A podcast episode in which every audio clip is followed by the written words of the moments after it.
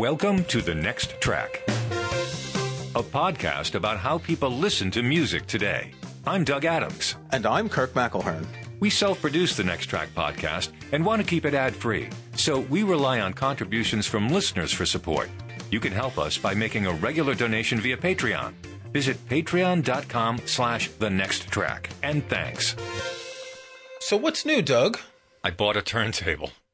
I feel I feel silly saying it after years of saying I would never play vinyl. Yeah. But uh, I did buy a turntable. The reason is is because I've I do have some vinyl from that I've held on to for years.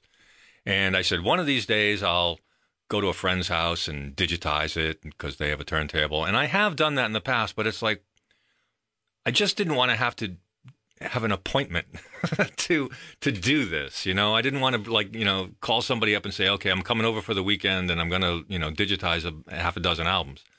So I thought, well, I might as well do it myself. I might as well have a turntable. I mean, you know, might as well have one. And uh, so I bought one. Now I haven't taken it out of the box yet. That's the thing. It's like I'm not really Yeah. excited. I'm not. Ah. I'm not super excited as a new piece of gear to take it out. right. So it doesn't feel new to you. It feels old. Well, it kind of does. I'm kind of I'm, I'm kind of ashamed. I don't really want to I don't really want to say, well, I have a turntable now because I've been not anti-vinyl. I'm not against well, we've had conversations like this many times and it's like Yeah. we're not against vinyl. It's just that vinyl for us it happened. It already happened. and we know the problems and the shortcomings of vinyl. And I, I, I, I understand that, you know, why people like vinyl now because it's charming. It's nostalgic. It's it's uh, the artwork. The album cover is just an amazing thing. Uh, to a lot of people Yeah. uh, over the years, the artwork has been just as important as the music itself, and I I, I get that. Um, but I've never wanted to listen to vinyl because, well, the shortcut reason is it's like when you drive a car off the lot. Starts losing value right away, right? That's exactly what happens with vinyl. You start playing it, and because it's a physical object, it loses electrons of it fly off into the galaxy. It wears. Yeah. It Yeah. wears down. and it just doesn't sound very good. so you didn't buy it to listen to records. You bought it to digitize records. Yeah, I bought it to use as a tool. So it's not going to be a leisure activity to sit back with your whatever you call that vape thing you smoke and a cup of coffee, leaning back, turn the lights down, put on a Frank Sinatra record. Maybe. Maybe could happen. Could happen. I'm getting the urge to. Oh, gonna get up and turn the record over. Yep. You know, I'm practicing that. Oh, gotta get up, turn the record over. But I thought that was interesting. That you know, in the, in the years that we've been doing this podcast, we've been we've been not like I said, not anti vinyl, just you vinyl. C- cognizant of its weaknesses. Yeah, that's a good way of putting it. to to the point that to me there's no charm in vinyl and there's no point in spending more money for it et cetera et cetera but if you if you're listening and you like vinyl more power to you Yeah. you're just you know using records made of russian oil so think of that What I used to have a show in college. It was called "Your Daily Dosage of Petroleum Resinoid Byproduct," and what I would do, we, we played the new music. That was the, Yeah. the show. I forgot about that. Yes, vinyl is made from uh, oil, isn't it? it's made from dead dinosaurs but that Yeah. that come from where who knows where the vinyl where the oil used for the vinyl comes from but you know in in these times it is particularly it is something to think about you know i've seen we're not an environmental podcast we're both in favor of you know cutting fossil fuels and i've seen people say that there should be zero fossil fuels but they keep forgetting how much plastic comes from oil how much fertilizer is made from natural gas so fossil fuels i mean if we can stop burning them that would be great but we're still going to need them for certain things Yeah, but not everything. Not as not in the, to the degree. no we won't be burning it we'll be molding it right. We could still make cassettes, for instance. So why don't you buy a cassette deck Well, I actually have a cassette deck. I have a, a little boom box that I've had. Uh, well that's not a cassette deck no no no i'm talking a no, real it's not a cassette deck. deck, It's right. You're right. you know that matches your stereo system Right, that has a Dolby switch on it. And the what is it? What's the metal tape thing? CRO CRO2 Yeah. your oxide. Yep. Oh, eight tracks are coming back too. I've been noticing that.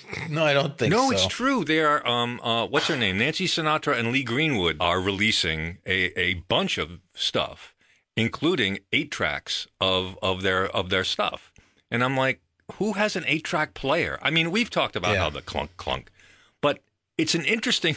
I think eight track is a very interesting format. It's weird, The idea that it's continuous, it's like a loop. right?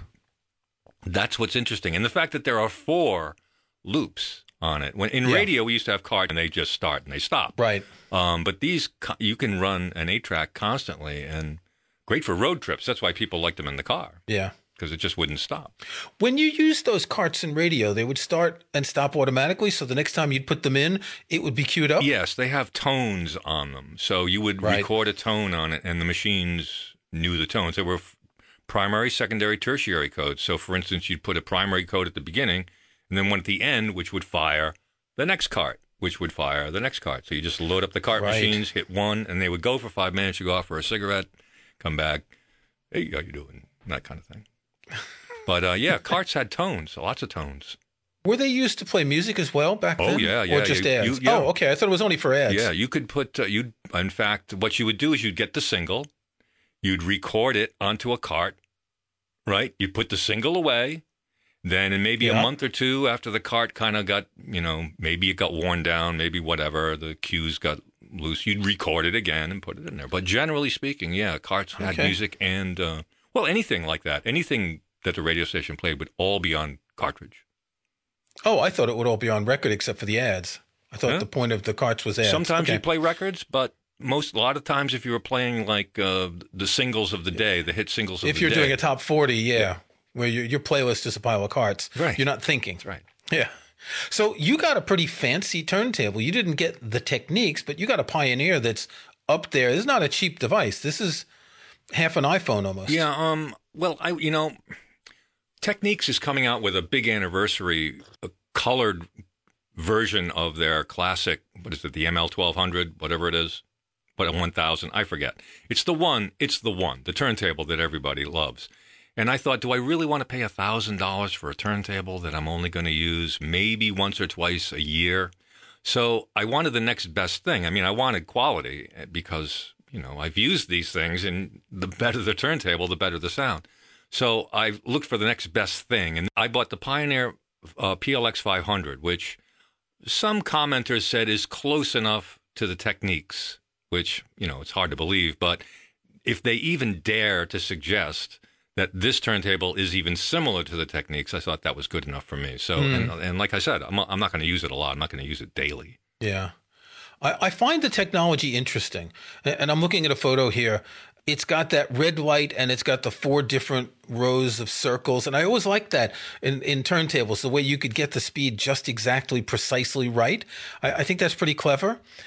Other than that, a turntable is really pretty simple. It just spins around. Now, of course, you have direct drive and belt drive and different things and, and you have you know it has to be the feet have to be isolated and all so you can get a $50000 turntable but i find the technology interesting that someone would actually have invented that i guess they started with wax cylinders and then they figured well if it's round and it goes around we could make it flat I wonder if it's because I wonder what the difference, what led to the change from the cylinder to the disc. Was it a matter of like they could get more information on it? Did it travel better? Could it be stored better? You know, what are the factors? You're looking it up right well now. those wax cylinders were wax so they wouldn't last very long what, what I can see on Wikipedia is that Thomas Edison invented the phonograph in 1877, and Alexander Graham Bell's Volta laboratory made several improvements in the 1880s and introduced the graphophone. So this was with the wax cylinders. And the disc phonograph record um, was the dominant commercial audio recording format throughout most of the 20th century, et cetera, et cetera. That was a long time ago. That was, yeah, this is 19th century technology, as Yes, you like to point know. point And out. It's like here I am. I brought this five hundred dollar piece of nineteenth century technology into my house. I don't know what's wrong with me. Yeah. I, I find when you look at those old turntables with that, what, what would you call that speaker? That sort of seashell type speaker? It's called. Is it called a resonator? No, Is it- Resonator is a type of guitar, isn't something it? like that.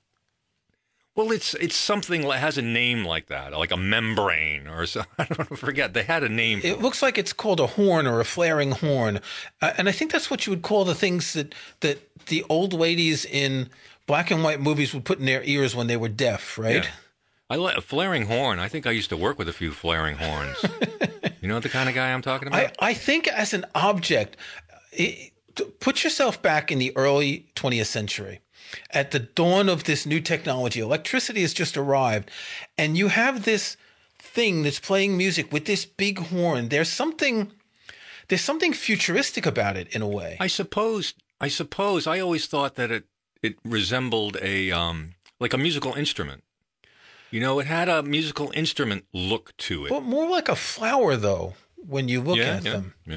Because you don't see any sort of controls like you would have on a, a brass instrument, right? No buttons, whatever you call it, plungers, whatever. The valve. I th- I think the the device itself must have been somewhat like having a personal computer in the 80s. Yeah, maybe so. It's it is hard to think. To uh, most people didn't even have electricity. A lot of times these things didn't even run on electricity. You had to wind them up. You know. But you could wind them up, Yeah. which was good. Yeah. I'm just looking on Google with some old images of the of, of early phonographs and the horns, and there's a really wide variety. You know, that makes me think that's an object I would like to have in my home. I don't care if it works, just for the image. IKEA would sell different phonographs with different horns for different rooms. You know, you would you would have a phonograph for the bedroom, and perhaps you have a white flaring horn, and then you have in the living room maybe something a little more, you know, um, um, uh, rococo, and then you know that's that sort of thing. And then the audiophile version would come with two horns Yes. and perhaps a third sub horn for the low frequencies. yeah. I don't know why didn't they think about this all that back then. Really? Why are people buying turntables when they can buy these things? Yeah. No, this is worth. If I ever see one in like an, I don't often go to antique stores, but we have one around here. It sells all sorts of old stuff that I guess they get from like estate sales from the old farms around here. If I ever see one, I don't care if it works. I might buy it. I just like the object. Yeah. Well, it's mostly a box with the. I mean, if uh, just the box with a horn, that would be fine. Tidy it up, looking like that. I mean, obviously, you know, you would try to play a record on it. Well, I actually do have a bunch of vinyl still, but I would have to have a needle that works appropriately, and I would have to know that it would just destroy the vinyl anyway. That Those things, those things, you could use a, a, a tack. you know, they don't care. Just throw something in there. Use a needle, a pen, Yeah. something. It doesn't need a, a an actual diamond stylus. I'm just thinking back to the whole futurist thing because the the futurist movement was around that time, right? As electricity was coming, technology, cars, and all, and this really fits with that idea of like now we'd consider it steampunk, but back then it must have been really modern. I think um, one of the um, there was a time when when they tried to combine all these things with radio and turntable. I mean, in the early twenties and thirties, and and radio became like uh, you know the the buzzword. Like the internet is the buzzword now, but radio was the buzzword back then. And to to take the technology that had been working with sound amplification from the turntable and apply it to the radio, that's interesting too. Well, yes, because so these early devices, you would have these cabinets, these four standing cabinets, which would have a lid that opens and the gramophone would be in there, and some of them would have a radio below. So these were electrical, and they would use speakers. So the horn was gone. They would use the same amplification system for both playing records and listening to the radio. And that's another thing we don't appreciate. Every once in a while, you see a picture of a family huddled around a radio in like the 1940s or something. We don't appreciate what that was, how important the radio was, that it was the center of attention. It's really interesting because I think um, nobody listens to the radio that way anymore. Nobody's.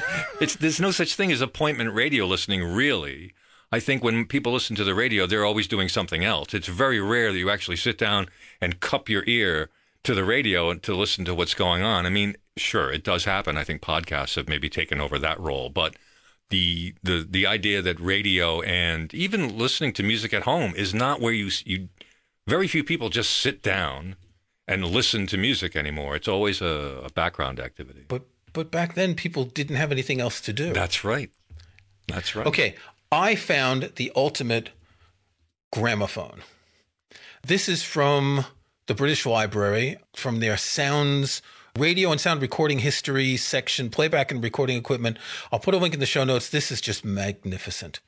It's the horn is wooden and it looks like it folds up. So each of the pedals folds and the cabinet closes and there's a crank. So this is pre-electric and there's a lid on top of the gramophone.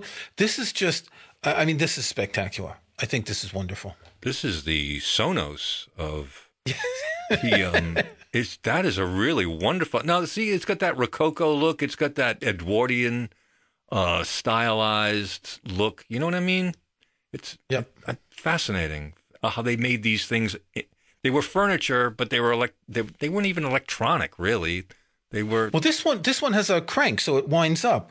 But again, the point is that these devices were the center of attention. They were the center of a home. And, and as we said earlier, you said earlier, the radio was like the internet today, right?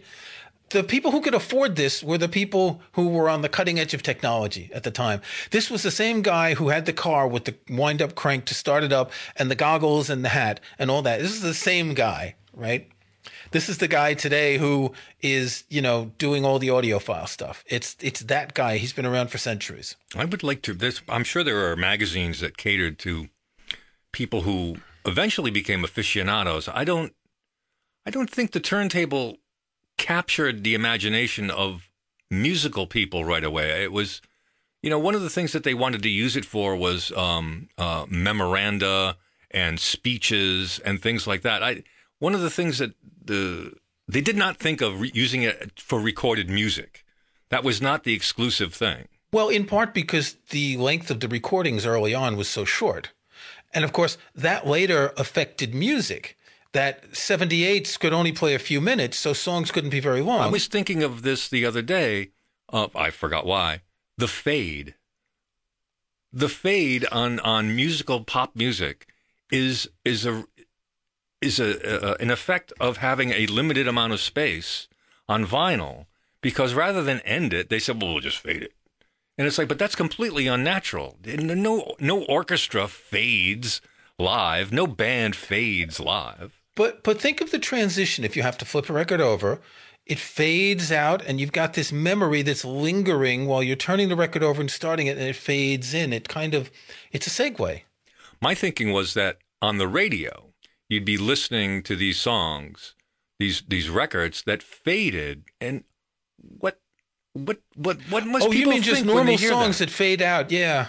I mean, you, they're used to going to hear live music. You know, they go to the park and they hear a little band playing, and they end the song, and then they go Yeah. home and they put a record on or they listen to the radio, and the song fades. And what what must have that? Why do they fade it? I think that would have been my question. Why is it fading out? That's an interesting point. So, not long ago, I listened to the Eagles Hotel California, which famously fades at the end. But when you hear the live version, it kind of goes to a, like a stop, right? It kind of like wraps up. It has a couple of measures to, to finish it up. And why does the fade do that? To suggest that it goes on forever? Well, I have a couple of ideas about it, and I think some of it has to do with radio, and some of it has to do with the length of space available in the media. And I think it enabled radio stations to shorten it more or less if they had to meet something at the top of the hour.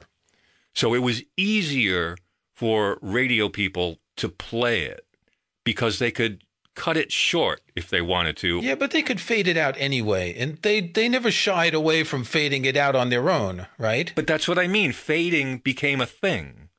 That's that. Well, when you're trying to you- fit to the time on radio, you could stop a song whenever you want. It just sounds too abrupt, though. It sounds like something's gone wrong if you stop the song without fading, right? But it sounds weird. But uh, what I'm saying is the people who first heard fades, what must they have been thinking? Why are you fading this music down? Hmm. It hasn't ended yet. Yeah. I mean, what is this fade? what is this? Why is the volume getting lower? What's going? I'm going to return this turntable. I don't understand why it's happening. I just looked up Gramophone magazine. So Gramophone is a British classical music magazine. It was started in 1923, so it's 99 years old. That shows how quickly the gramophone became something not just for classical music, but there, that there was an audience who wanted to. I, I'm thinking at that time this was how you found out what new records were available because you couldn't hear them on the radio. But this this shows how quickly the gramophone had an importance in musical circles. And I wonder now that's classical music, and of course they recorded popular music too. They did, you know. I'm sure there were other magazines before that. Yeah. Yeah, that's what I. I, I wonder if even their magazine covered other records because, you know, there were so f- there were so few and far between. I wonder if they not only talked about classical music, but they talked about popular music. It might have been all one thing. You know what I mean?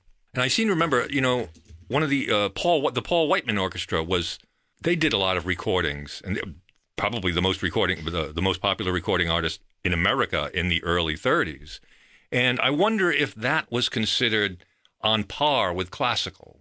You know, that pop music because Mm. it was I want to listen to anything that I can get my hands on. I want to listen to any record. Yeah. Right, because there was so little. So I, I think that's a very interesting aspect of it. That you know what what did people think about about genres back then? Was there a genre? Was it just recorded music, or you know, it's it's all so new, and it will, we will never know. We will never know. Yes. Well, I'm sure people have done research into this. There, there's enough written about the early recording process and, and selling records and all that that there's a lot available. It's actually an interesting topic to look up. I'll have to see if there's a good book about that. Recently, I've been listening to a bunch of blues records. And when you look at the information about them, about, you know, so and so went to a studio and cut a bunch of sides, and this was back in the 20s. And this was really, at least in the United States, this was the first way that records really became popular. I don't know what else was going on. I know that there was that W.C. Handy sort of um, happy blues and ragtime at the same time, but the whole history of, of early recorded music is it's fascinating. It's race related in the United States. The economy is interesting. The the way it the way it legitimized music was very interesting. You know what's also interesting is it it presented new opportunities for opportunists like W.C. Handy to uh, appropriate a lot of traditional music and publish it. And so he gets the credit for writing what the St. Louis Blues or something, which I don't think anybody really knows who wrote the St. Louis Blues. But I mean, W.C. Handy is credited with being, you know, the the grandfather of the blues, and he's not. He's just a scoundrel who went around and had all this music published. He's the And vulgarizer of the- the blues. Yeah, Yeah, he made it palatable.